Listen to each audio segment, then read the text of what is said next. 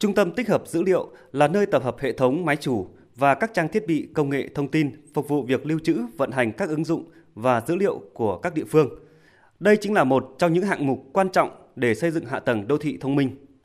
Trung tâm tích hợp này của tỉnh Yên Bái hiện đã được đầu tư nhiều trang thiết bị hiện đại, đạt tiêu chuẩn quốc tế, đủ điều kiện quản lý toàn bộ dữ liệu ứng dụng của đô thị thông minh, chính quyền điện tử và chuyển đổi số của tỉnh. Trong tương lai, đây sẽ là trung tâm có quy mô tích hợp đồng bộ các dữ liệu và các hệ thống sẵn có, toàn cảnh về thông tin liên quan đến các cơ quan, ban ngành địa phương, lĩnh vực trên phạm vi toàn tỉnh, cho phép sử dụng thông tin và công nghệ phân tích để chính quyền đưa ra những quyết định kịp thời, giúp quản lý đa dạng các vấn đề, bao gồm cả những vấn đề đã được dự liệu trước và những vấn đề xảy ra đột xuất, tình huống khẩn cấp. Đồng thời tăng tính tương tác khi người dân gửi các ý kiến, góp ý, thông báo cho các cơ quan, địa phương biết về các sự cố, vấn đề liên quan đến hạ tầng đô thị, giao thông, an ninh an toàn, môi trường. Anh Nguyễn Văn Quang, cán bộ Trung tâm điều hành thông minh tỉnh Yên Bái cho biết. Trung tâm tích hợp dữ liệu lưu trữ và tích hợp dữ liệu của toàn tỉnh. Dữ liệu đó có thể dùng các phần mềm dùng để phân tích và đánh giá phục vụ cho tác báo cáo của tỉnh một cách nhanh chóng hiệu quả. Được xây dựng với hệ thống nền tảng điều hành an ninh bảo mật đủ mạnh theo mô hình bảo vệ 4 lớp,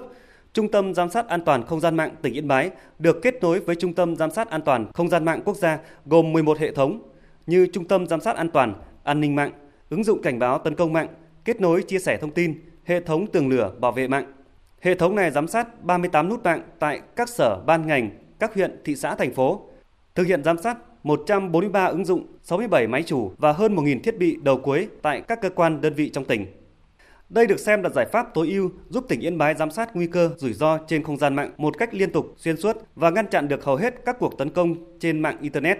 Đồng thời, đảm bảo an toàn, an ninh thông tin để vận hành các hệ thống thông tin và lưu trữ tập trung các cơ sở dữ liệu quy mô cấp tỉnh hiện đang được lưu trữ tại các ngành và địa phương. Ông Hoàng Minh Tuân, cán bộ Trung tâm điều hành thông minh tỉnh Yên Bái cho biết. Hệ thống không gian mạng tỉnh Yên Bái bảo vệ được các cơ quan khỏi các nguy cơ mất an toàn không gian mạng từ các nguồn bên ngoài.